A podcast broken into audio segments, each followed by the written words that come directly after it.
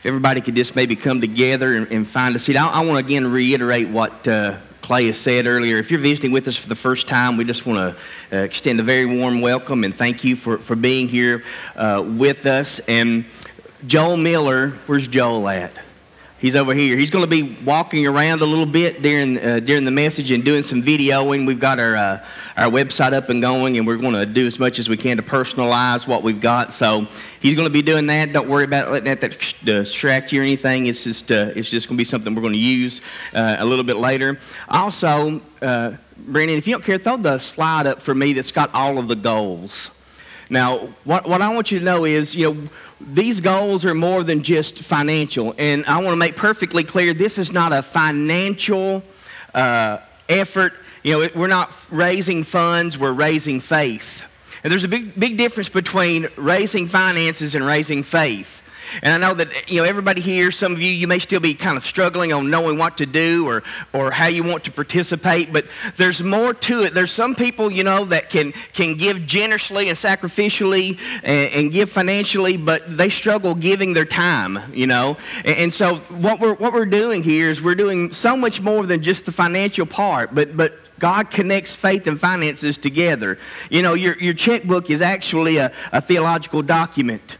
You know, it, it is because the Bible says, where your treasure is, there your heart will be also. But but here's some of our goals. You know, some of our goals. What we're going to do is is uh, we want to see every single one of our ministries fully uh, uh, supported uh, in, in, the area of volunteers. That there's no lack in any ministries in our church. I know that it's summertime right now, and lots of people are gone on vacation. And I had people contact me to, uh, this weekend and said, you know what, I'm going to participate in Daring Faith. I'm going to give, but we're not going to be here this week, uh, this weekend. And so we, we understand that. But you know, our, our our goal is to see 300 people saved in the next in the next three years.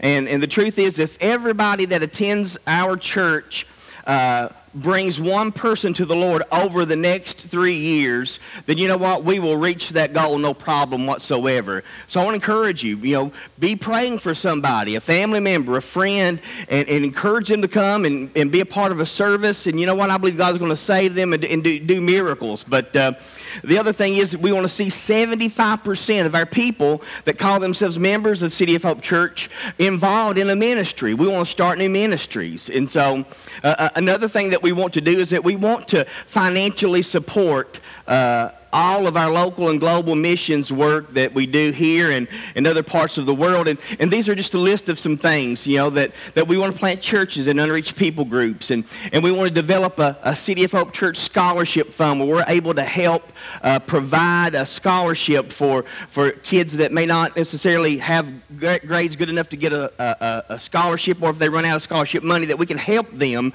uh, do that. Another thing is we want to do to a, an adoptive school, which is, you know, uh, you know, both school and summer feeding programs. I know some of that stuff's going on, but uh, we want to make sure that, that children are not going home hungry in our, in our community. Uh, emergency preparedness. Uh, we, want to, we want to either purchase or uh, build a transition house for people that are struggling with addictions, that, that when they get out of their recovery center, wherever that may be, that they'll have a place to go because there's a lot of people that if they go back home into that place where uh, they came from, it's going to be very hard, if not near impossible, for them to be able to uh, uh, stay off of drugs. And so we want to provide, it's a great need in our community, and we don't want to just do this for men, we want to do it for men and women uh, as well. So uh, another thing is that we want to increase financial support. We want to fully fund all of our youth and children's ministries. You can read those. It's actually on the back of your outline uh, in, your, in your bulletin there. But uh, we do, we want to raise a million dollars in the next three years, and we broke that down last time. I said, you know, if we had uh, 150 people that were willing to commit to giving $185 a month, which I know for a lot of people that would be nearly impossible. And, you know, I'm not saying that's what you need to give, but you need to give what God tells you to do. But if you broke that down over a, over a week's time, it's only $46.25. But if you broke it down into a daily amount, it would, it's only $6.61. And what I'm saying is, for the price of a value meal at Wendy's or McDonald's, we'll be able to raise the financial funding that we're looking for and, and believing God for and be able to accomplish all of these things. Now, it is, I'm going to tell you right now, it's completely impossible for that to happen. but this is daring faith. And I've done through all this stuff out on you, and either God's going to come through or I'm going to look like the biggest fool that you've ever met. But you know what? I, have been I've been worse than that in my in, in the past. But uh, you know, I, am excited about it. I'm excited hearing the uh, input that I get back from uh, from those of you that have talked about it and, and excitement because God's getting ready to do something incredible. I believe with all of my heart. Amen. Well, if you got a Bible with you, I want you to turn to the book of Psalms, Psalms chapter number 40, and uh, you know this past Wednesday made 19 years since I gave my life to Jesus. And I'm telling you, you know, I, I, I, was a drug addict and alcoholic for 10 years of my life. And when I came to God, I came to God a piece of a man. And not just a piece of a man, a, a piece of you know what of a man. And, you know, I, I'm still overwhelmed. I've still not been able to get over that. You know, I, I, was strung out for about six days. I didn't have any intention of getting saved uh, at the time. I mean, I'd heard the gospel a little bit, but, you know, I thought, you know what I'll do? I'll go out and do my own thing. And when I'm about 95, I'll get a little bit of fire insurance. You know what I'm saying? You know, I said, well, I'll get some fire insurance. You know, my, my goal is not to live for God. My goal is to stay out of hell, you know. And, and so, but God had a different, uh, a different plan for my life. And you know what? I have no regrets. I have no regrets. And I, and I want to mention this as well. You know, I, my, my best friend growing up was Travis Fields. And, uh, you know, we, listen, we, we've done a lot of bad stuff together. We, we, we've, we're going to, we're going to have to edit this. We've committed felonies together and didn't get caught. But, uh, mostly Travis, not me, but. Uh, anyways, but we, we, were together, you know, and, and, and he got saved before I did. And uh, when I got saved, you know, I had a lot of people that were around me, but after I started trying to live for God and live right, you know, all those people just basically walked out of my life. But Travis would, he would work third shift at, Man, at, uh, at uh, Marymount Hospital, and then after his third shift job, he would come to the house and he would just sit with me uh, because he, you know, he knew that if I walked outside, I may, I may relapse and, and, and do all this stuff. But you know, I've always said to him, I said, man, I hope I get to put the crown on your head when we get to heaven because I wouldn't be able to be here today where I'm at without you. And so the point of me saying that is that you can be that same thing for somebody else. You can be that same thing for somebody else. And if you don't have that person in your life, I promise you, there are hundreds and thousands of them out there that just need somebody to come alongside and walk it out with them. Amen? But I thank God for that. But Psalms chapter number 40, I'm just going to read one verse this, this message is probably, as preparing to spoke more to me than any of the messages that we've covered so far. And this is a very popular topic. This is something that everybody loves to hear about, and that is daring to wait on God. Everybody is thrilled to death about waiting on God. Amen? You know, I, I, we love waiting. We love everything about waiting, you know. You know, our motto is hurry up and wait, you know. So we, we love those things, but there's some lessons that we can only learn in our relationship with God as we learn to wait on Him. There's a lot of promises that are there, but we're going to talk about what do you need to remember when you're in God's waiting room. Everybody at some point in time finds themselves in God's waiting room. And when you're in that place of waiting, what do you need to do? How do you need to respond? You know, what do you need to remember? Now, all of these things are critically important because the enemy will come and try to make God out to be a liar. But let me tell you something God is faithful. He's got a track record in my life. And when I look back over the course of my life, I can see his fingerprints in all of the things that I didn't even know I was going to be able to make it out of. You know what? God's in the details. And that's what I appreciate about God is that he's mindful of us. You know, the Bible says that God is mindful of us. What, what does that mean? That means that his mind is full of us. You want to know what's on God's mind? You are. He said, My thoughts are, uh, towards you are more than the sands on the seashore and the stars in the sky. Listen, he thinks about you all of the time. You're on God's mind. So if you're struggling this morning, wondering whether God even knows where you're at, I can encourage you this morning and let you know, yes, you, God knows where you're at. There's moments when God's silent, but there's never a moment when God's absent. He's with you this morning. Amen? Psalms 40, verse 1 says, And I waited patiently for the Lord. And he inclined to me and he heard my cry. I waited patiently for the Lord. This is David writing here in a low moment in his life, knowing that if God doesn't show up in this situation, he could lose his life. But he said, You know what? I waited patiently. I have confidence that he's heard me, and I believe he's going to keep me and bring me through this. Amen. Let's pray. Lord, I need your help today.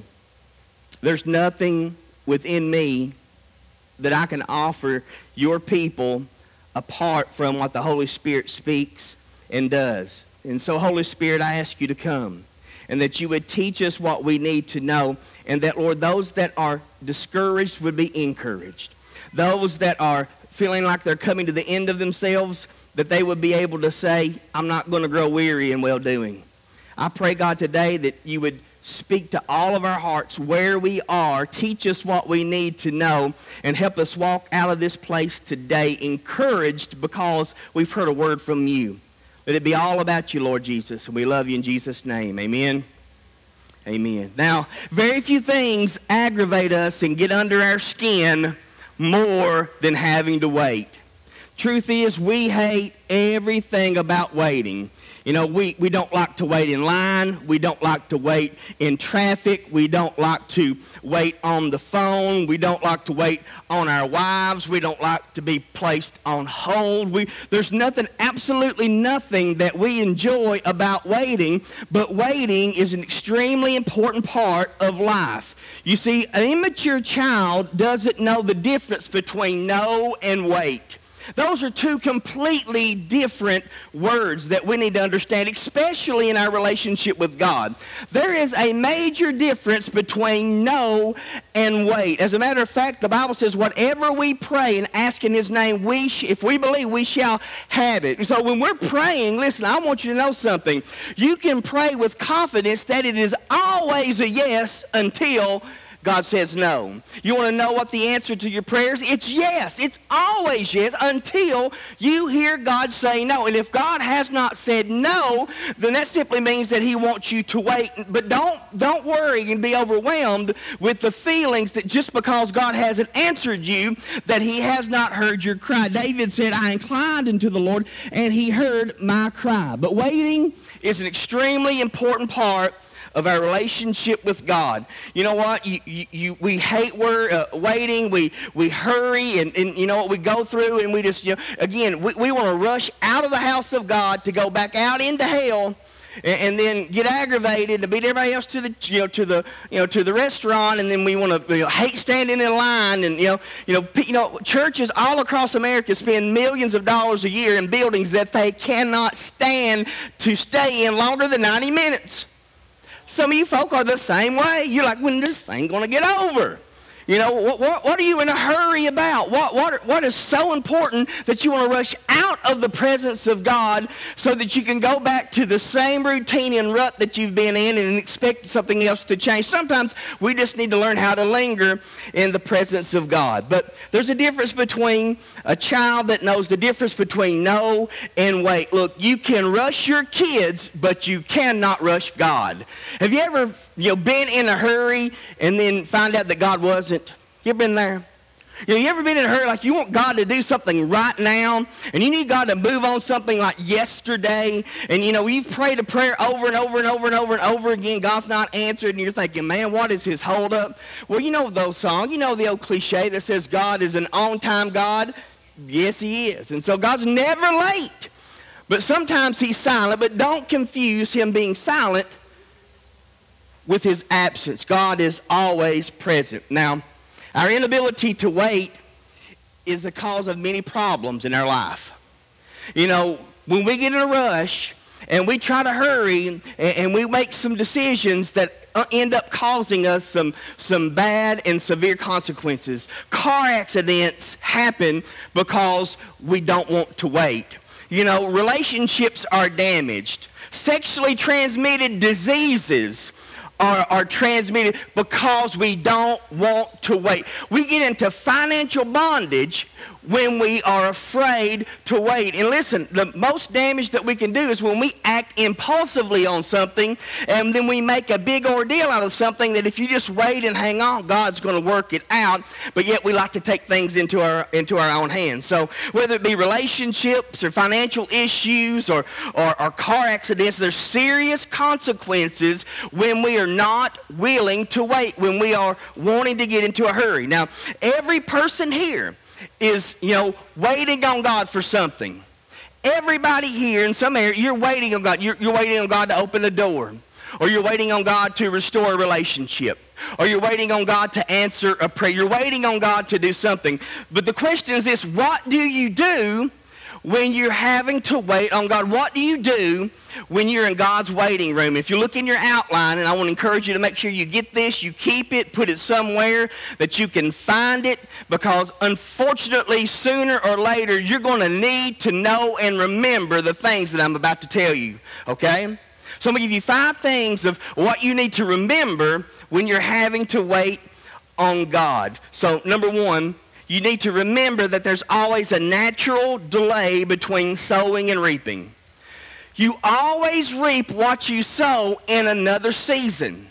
You know, I, I, feel like that maybe that's part of the reason I've been hurt and injured. Listen, I lived rough before I got saved. You know, my brother would always tell me, he said, listen, the things that should have killed you when you were 20 come back to haunt you when you're in your 40s. And I'm thinking, man, that's the gospel right there. You know, when you fell down the steps and it should have broke your neck or broke your back and you just get up like, oh, man, well, that comes back on you. reap what you sow. Anybody know what I'm talking about?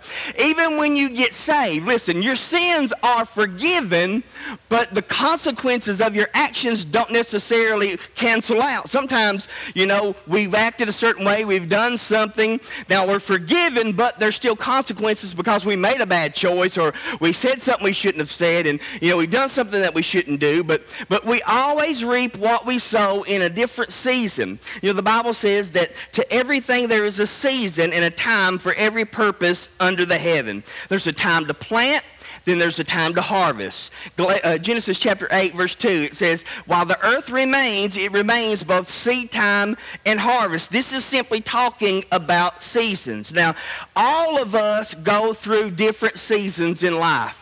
People go through different seasons.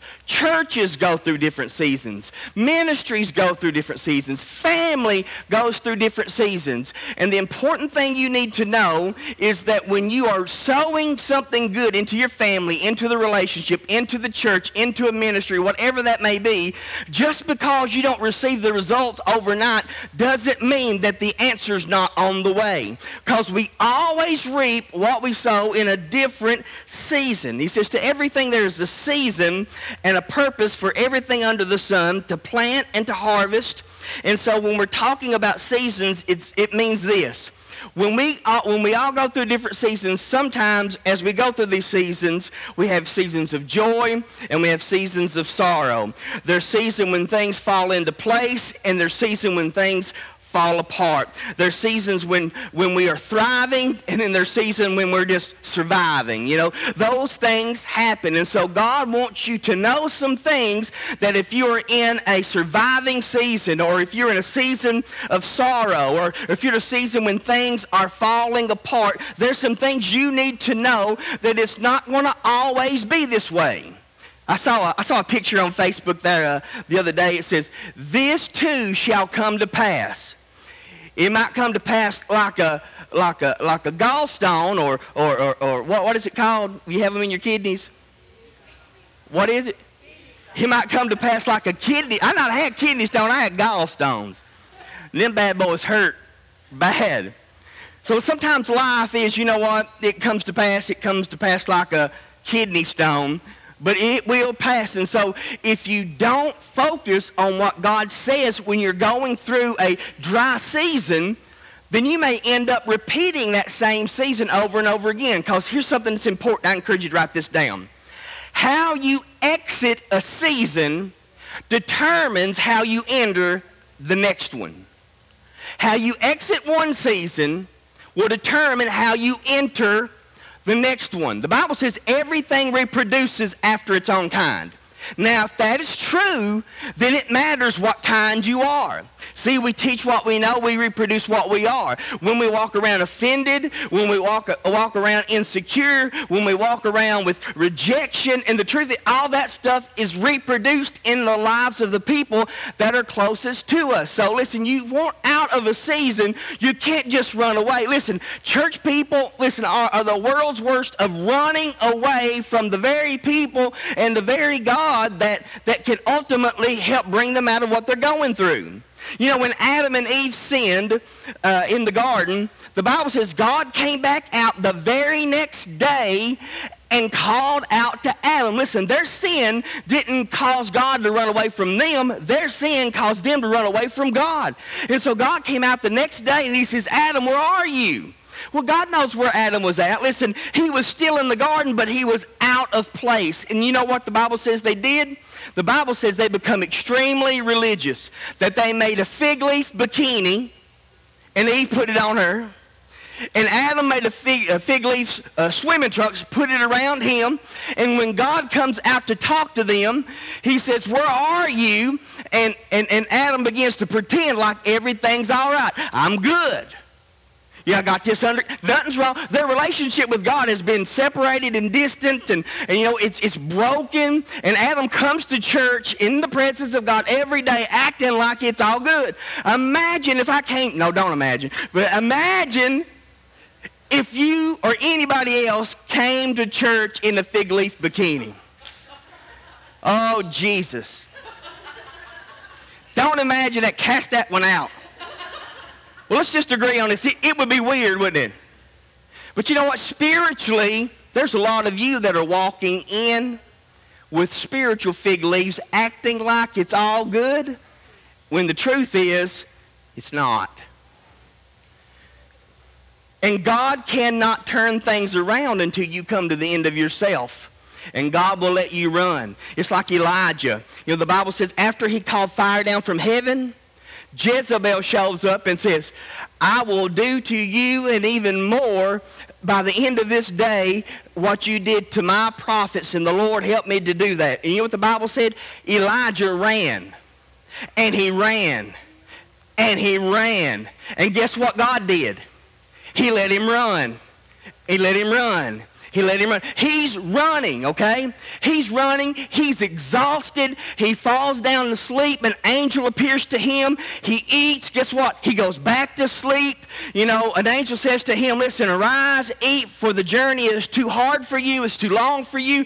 He eats, falls asleep, gets up again. Guess what he does the next day? He runs and runs and runs. And finally, he finds himself in a cave, in a dark place, and he's not running anymore. He's hiding. And guess what? What? God speaks to him, and you know what he says to him?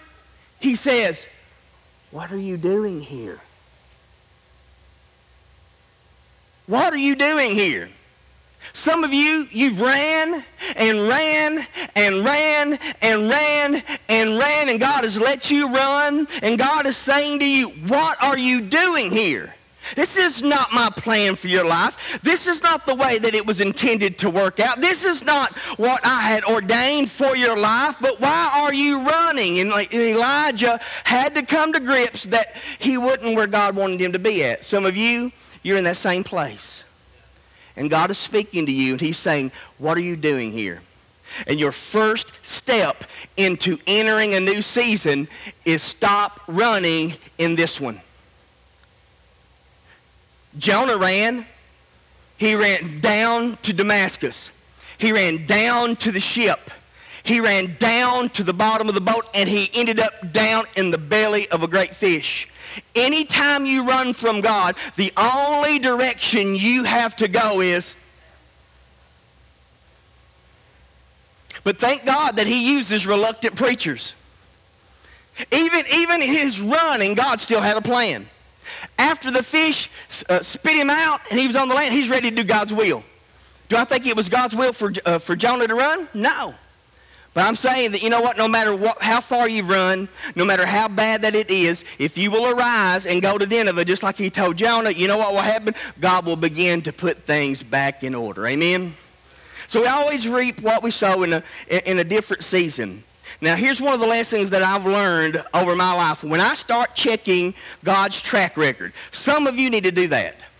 Some of you need to look back over your life and begin to think about some of the things that you had to go through that you didn't think that you were going to be able to make it through and then find out that on the other side of this that God has been with you all the way.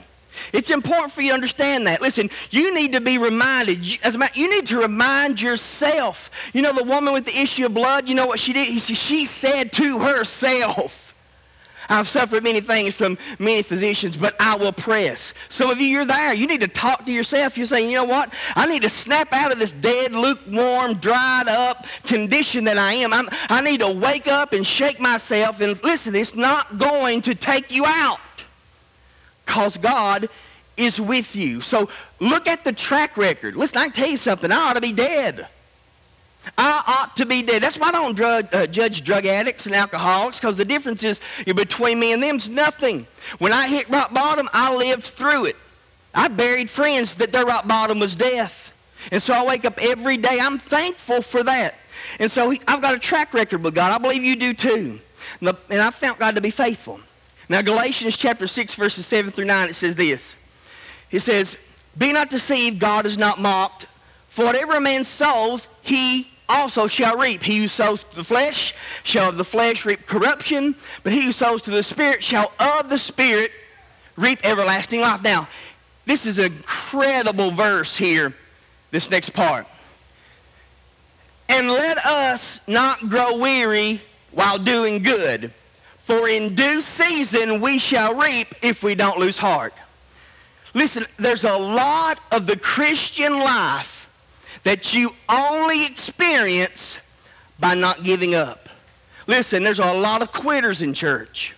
There's a lot of people that when things don't go their way or if something happens or, or you know, they experience, you know, a hardship or a heartbreak, you know what happened? They're ready to give up. And the Bible says, listen, there's something important for us to understand and there's something to say about those that just kind of hang in there. You know, hanging in there is a good quality when it comes to following Jesus. Look at your neighbor and say, hang in there. Clay, you know what? I've been, I've, you know my story. I've been through a lot over the past 18 months. You know what? Clay sent me a text yesterday that was just one of those texts that said, you know what? Hang in there. And I can't tell you how much that meant to me. You know, it meant, to, it, and there was so much more that was in it. But you know what? Sometimes all you need to do is go to somebody and say, hang in there. God's on your side because things are going to change if you don't give up. If you don't quit, if you just hold on. You know, it's been said that even the snail made it on the ark through perseverance. So you can make it. You know, David said, I know my frame that I am but dust. In other words, David said, listen, you know my limits, what I can take and what I can't take. But what that verse of scripture is saying is, if you can take it, you can make it.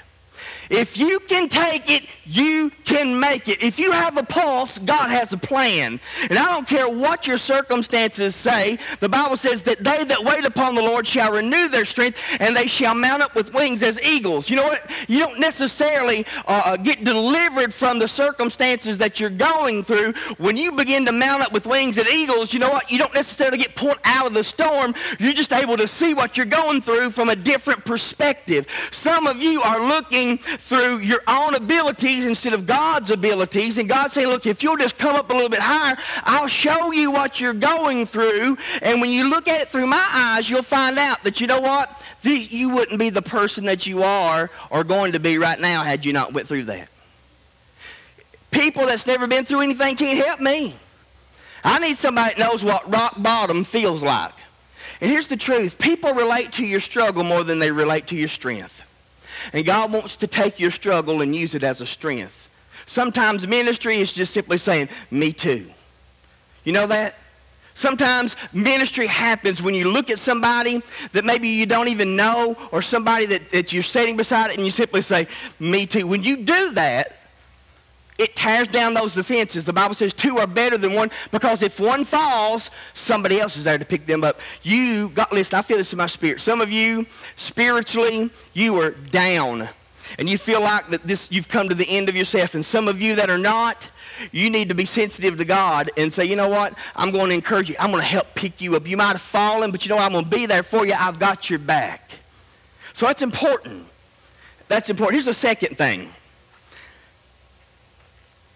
The second thing is that you've got to remember that sometimes there's a spiritual battle going on.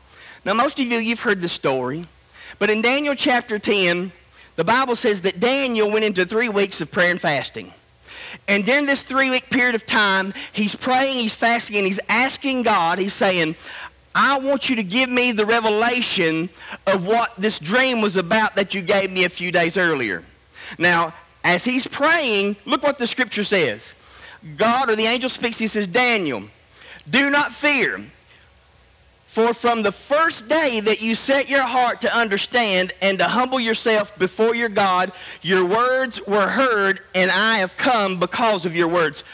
When did God hear? The, you need to get this. The very first day. Now go to the next one. Look what it says here next.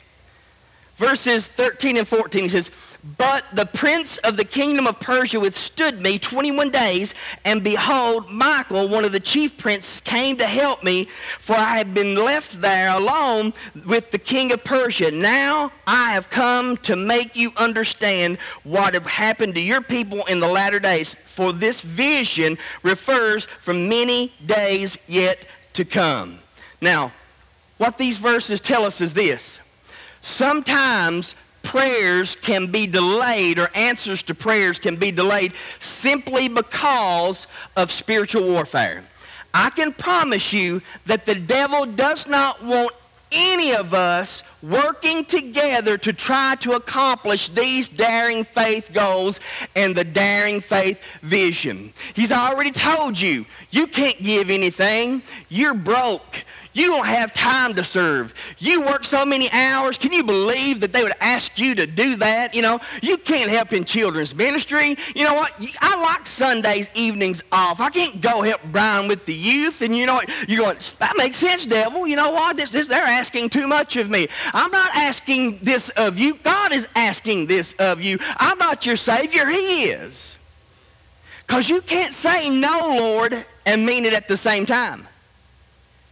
If he's truly the Lord of your life, then your answer is always, yes, Lord.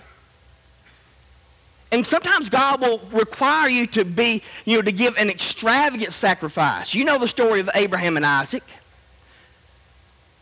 Sometimes he says, you know what, you need to lay that one thing that you treasure so much in your life on the altar so I can do something in your heart. Some of you, even the trials that you've been through, you've kept them so tight and bundled up on the inside of you that not even God can help you. Sometimes we, we want to, uh, you know, uh, throw a pity party. Let me tell you something. Self-pity is a demon. I've cast it out. And that's no joke.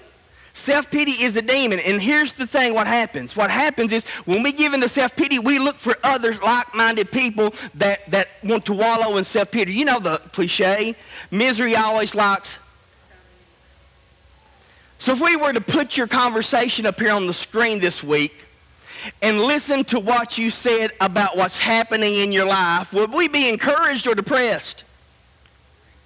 It's important for you to understand the words you speak are very creative. They carry creative power. You're overcomer by the blood of the Lamb and the word of your testimony. But sometimes when we're looking for God to answer prayers, they're delayed because there's spiritual warfare. Now here's what happens. And some of you, this is where you're at right now.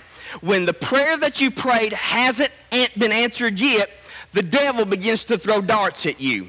He throws darts of doubt and darts of discouragement and darts of depression. And, and he begins to say things to you like, God's not faithful. He can do that for others, but he won't do that for you. He's not going to come through this time. And so those darts are just hitting you and hitting you. You're being assaulted by all of these thoughts because God's not answered yet. You're having to wait and you don't know what to do. And the devil's just wearing out on you. Listen, what you need to do then is you need to press in that much harder.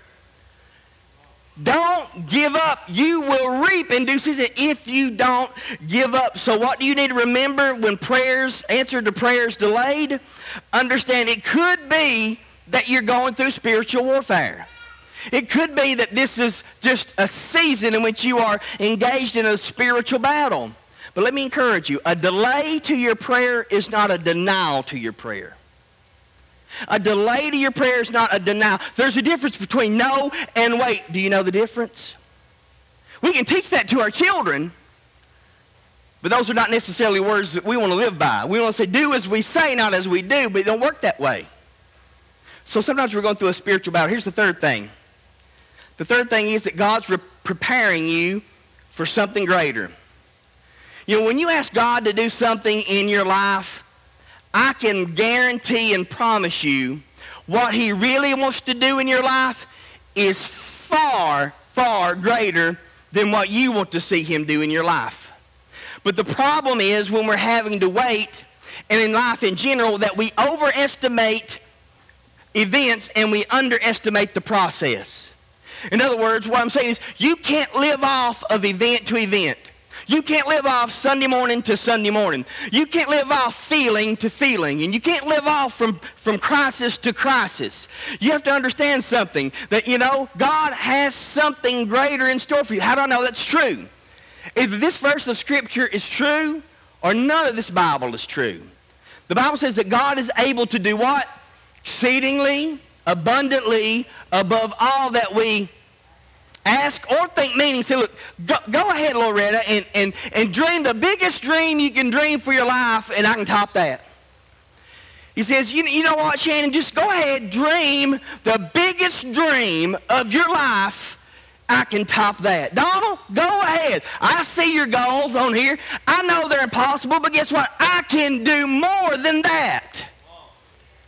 I can do exceedingly abundantly above all that you think or ask. And where's the power located? It ain't out there. We're waiting for it out there, and God says it's already in here. You need to do something with it. So we see where the problem is. The problem is with the words we speak and the thoughts we think. You need to take what you know theologically in your head and let it be transferred into your heart. Listen, your head and heart, it's about 18 inches. Somebody asked me one time, how far away is hell? I said, 18 inches from your head to your heart. A lot of you have a lot of theological knowledge, a lot of doctrinal knowledge concerning the scriptures. But you know what? It's just head knowledge. It's not heart knowledge. And so God says, I want to give you a revelation you've not even thought of, of something that is bigger and more than what you would like to see happen. But the problem is this most of us, we don't even have a dream. We're in such a rut. We're in such a spiritual rut. We're in a routine. We do our nine to five. We come to church on Sunday and we clock in and then we clock out and say we've done our God thing this week. That's a heart condition. That's a heart situation, and God wants to deal with that. But God says, I have something greater in store for your life than you can ask or think. Now, why is it that God could answer every prayer we pray instantly, but He doesn't? How many agree that anything you can pray and ask for, God can do that and even more? You agree with that, right? Well, why doesn't He? The reason He does it is because oftentimes, you need to get this, God has to work in us and God has to work on us before God works through us to reach others. He's preparing you. The truth is, if you did not fight to get where you're at today, you would not value what you have. It's hard. It's not easy. You know, it's not easy doing the right thing. It's not easy to forgive. It's not easy to hang on. It's not easy to press through. But you know what? As God sees you faithful day in, day out, doing what He knows and you know you should be doing, God begins to work in you and on you and through you and for you. And then you look back on the other side and said, wow. But some of you, you, you're blinded right now. I mean, I feel that. You're stuck in a rut. You know, you're, you, you, you're not even engaged. You're here physically, but you are absent spiritually and emotionally. You're never more vulnerable to, de- to the devil than when you are lukewarm and religious. You know what the Bible says? The Bible says that we will burn forever somewhere. The Bible says that John the Baptist was a burning and shining lamp. And those that are lost will be thrown into the lake of fire where they will be tormented forever and forever and forever. You were created to burn. I said, You were created to burn, and you will burn forever somewhere. And God wants to use what you're going through to ignite the flickering of the flame that's in your heart that is about to get blown out by the next problem that happens. The Bible says that the altar, there shall be fire on the altar forever. It shall never go out. But if God's not answering this, then he's working on us and he's going to work in us because he's going to do something for us and through us. Now listen to this. Waiting is an important part of character development. God does some of his greatest work in our lives when we're waiting on him to answer. Waiting is a test. It tests our character, it tests our commitment, it tests our trust, it tests our faith, it tests all kinds of different things in our life. And listen, there's a reason why one of the fruit of the Spirit is patience. If to be patient is godly, I wonder what it means to be impatient. If to be patient means to be led by God, to be impatient means to be led by what? And you need to notice something that is a fruit of the Spirit. It's not something that God zaps you with. That's why you got a husband. You need patience. That's why you got a wife. Love is, and you know we're not patient with the people we love the most, are we? We're most impatient. Because here's the thing if we don't let patience grow in our hearts, we will never be able to be led by the Spirit and be in the middle of God's will. Impatience will always, impatience will always lead you outside of God's will. Nowhere in the Bible does it say, hurry up and make a life altering decision. Hurry is not of the devil, hurry is the devil. I mean, it was one of the greatest temptations that, that Jesus experienced. You know, the devil appeared to him and he tempted him and he brought him up to this big mountain. He said, Look, all the nations of the world and all of their glory I will give to you if you'll just bow down and worship me. Well, he wasn't offering Jesus anything that didn't already belong to him. He just offered him what he had without having to go to the cross. Without going to the cross, he could get out of God's will and not fulfill the purpose of why he came. That's still the greatest temptation that, that we will go through. Listen, we want to be a man of God. We want to be a, a, uh, a woman of God. And the devil tempts you to go the easy route as if you're going to arrive someday and like, ta-da. No, you don't get any of this without going to the cross. And the farther we get from the cross, the more religious we become. So when you're waiting on God to answer a prayer, when God is silent, understand the teacher doesn't talk while the test is going on. And when you're praying and praying and praying and praying, you'll hear anything from God. What you need to understand is, you know what? The teacher doesn't talk while the test is going on.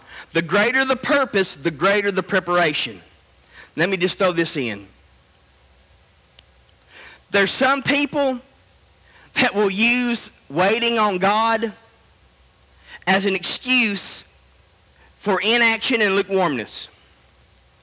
To those people that are lukewarm, it's just hard for them to make it on Sunday.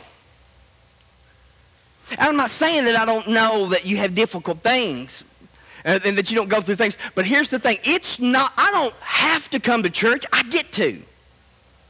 I don't have to be a pastor, I get to. I don't have to come to this church. I get to. There's a difference that's there. But some people that, you know, when they're lukewarm, it's just a chore to do anything. They have no gratefulness. They have no attitude of gratitude. It's just a chore. And look, if everything you do for God is a chore, there's something wrong with your heart. You can't let circumstances dictate how you feel and what you do. You don't feel your way into an action, you act your way into a feeling. If you don't feel that way, listen, when you make right decisions, there's right outcomes, and right outcomes produce right feelings. But you can't let what you're going through become a stumbling block or a stronghold for not doing what God's called you to do. Now, listen to this. People that are lukewarm don't need patience, they need raised from the dead. Some of you are saying, I need patience, and God says, No, you need resurrected.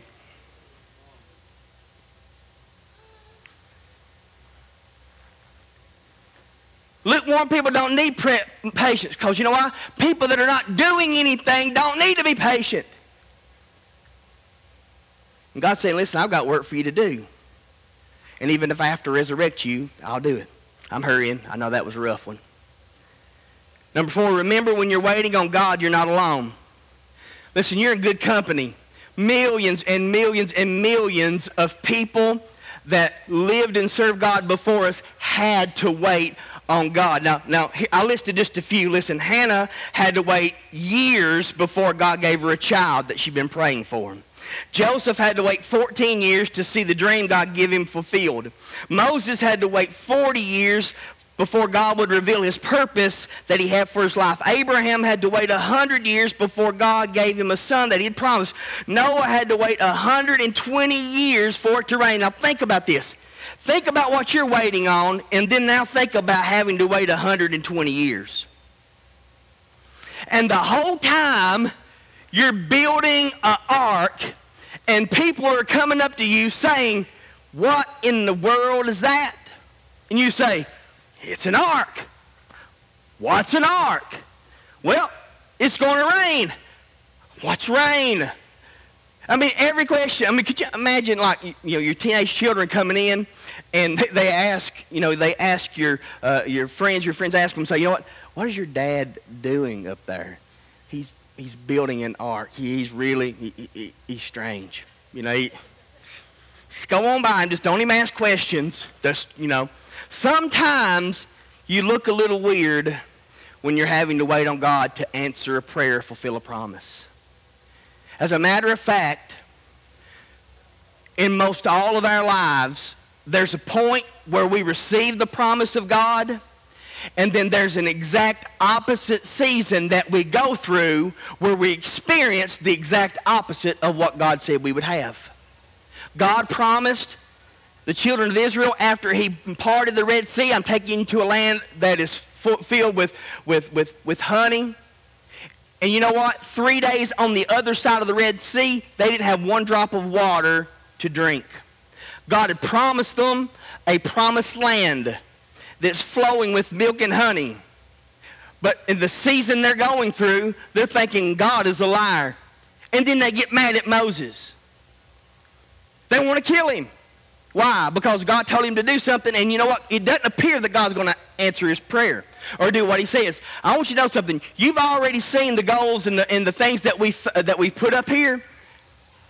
And some of you are thinking that is just pie in the sky. You know, that's just a pipe dream. I'm telling you right now, with you or without you, God is going to be faithful and He's going to do miracles in our midst. Amen? Here's the last thing, then come to music. I know it's hard to shout on waiting. Like, woohoo!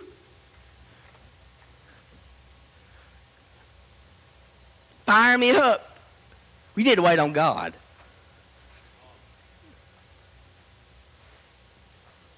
That's horrible. Here's the thing God always keeps his promises. When you're waiting on God, what you need to remember is that God always keeps his promises. You know, there's over 7,000 promises in the Bible. Numbers 23, 19 says, God's not a man that he should lie. 2 Corinthians 1.20, for all the promises of God are in him, yes, and in him, amen. So what do you need to do when you're waiting on God? You need to realize that God always, always keeps his promises. What do you need to remember? You need to remember who God is. You need to remember his character and his nature. He's not left you or forsaken you. He's not abandoning you. He didn't walk away from you. He's with you. He said, Lo, I'm with you even to the ends of the earth. He said, I will never leave you and I will never forsake you. When you're going through a lonely place and you don't know what to do or even if you're going to make it out of what you're going through, you need to remember who God is. But you need to re- remember something else. You need to remember what God says. You need to remember His Word. You need to remember His promise. And some of you, you've given up on that. And God's saying, listen, I've got it under control. I've got greater things than you can imagine planned for you. But you just need to be patient. Don't give up in doing good. Because your due season is coming soon. All the promises, they're yes and amen. So what do you need to do? You need to memorize scripture. When you don't know what to do, you need to get in the Bible. Open it up. Find out what kind of promise God's given you and memorize that. I, I don't know how many times that I was going through something difficult and this, the scripture would come to my mind. You know, God doesn't necessarily have to, you know, part the heavens and send angels down and back up and, you know, do some kind of extraordinary work. Because a lot of times we look for God in the extraordinary, we miss out on God in the ordinary. If you want to be in the will of God, 10 years from now, you still need to do the very next thing the Holy Spirit tells you to do. So you need to remember who God is. You need to remember what God has said. And you need to rehearse those scriptures over and over and over again. A delay is not a denial. Stand with me.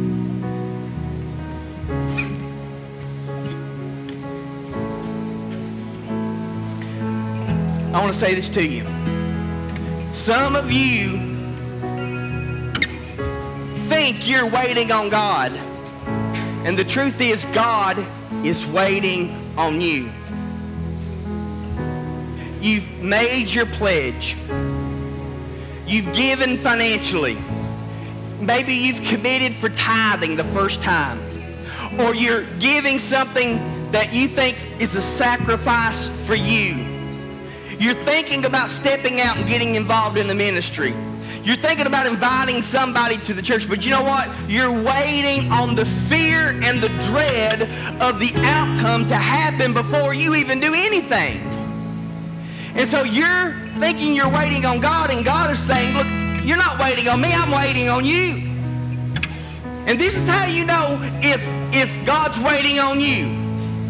There will be a feeling of grief, of sorrow, of, of, of nervousness. And you start thinking, what if I do step out? What if I do truly surrender my life to Jesus?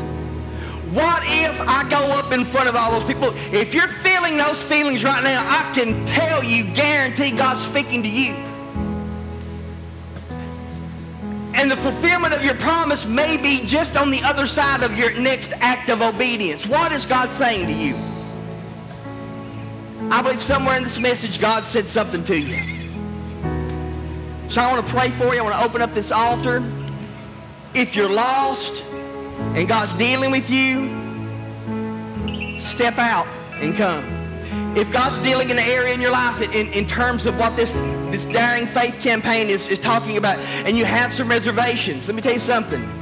What God's been speaking to me, I do have some reservations. But I have no other choice. He's the Lord, right? Let's pray. Father, I thank you for your word. I thank you for the track record that I can look in my life, Lord. Well, I just celebrated 19 years since you've saved me, Lord. And there's been many, many times I've wanted to give up, many times that I've wanted to quit, many times I want to just throw in the towel. But God, I've seen you move. I've seen you do the small things, Lord. I've seen you being faithful. I've seen you bringing me out. I've seen you accomplishing your purpose and plan even through the pain. Lord, sometimes you've brought me out and sometimes you brought me through. But God, there's nothing that I have ever went through, even when I come to the end of myself, that God, I can't say that you have helped me. For Lord, you heard my cry. The Lord is my helper. I pray today that you encourage your people with your word. Draw them close to you. If you're here today and God's speaking to you and you're not where you need to be with God and you say, now it's time for you to respond, would you shoot your hand straight up, straight back down? Say, that's me. I'm not where I need to be with God. How many would say, you know what? There's areas in my life that God is dealing with me to go, to sow, to grow, and you've been re- reluctant and you've been reserved, and God's saying, this area in your life, He's putting a finger in that area in your life, whether it's finances, whether it's your prayer life, your word life. As they sing and play, I want to encourage you, get out of your seats and come toward God and say, God, here's everything. Here's everything. In Jesus' name.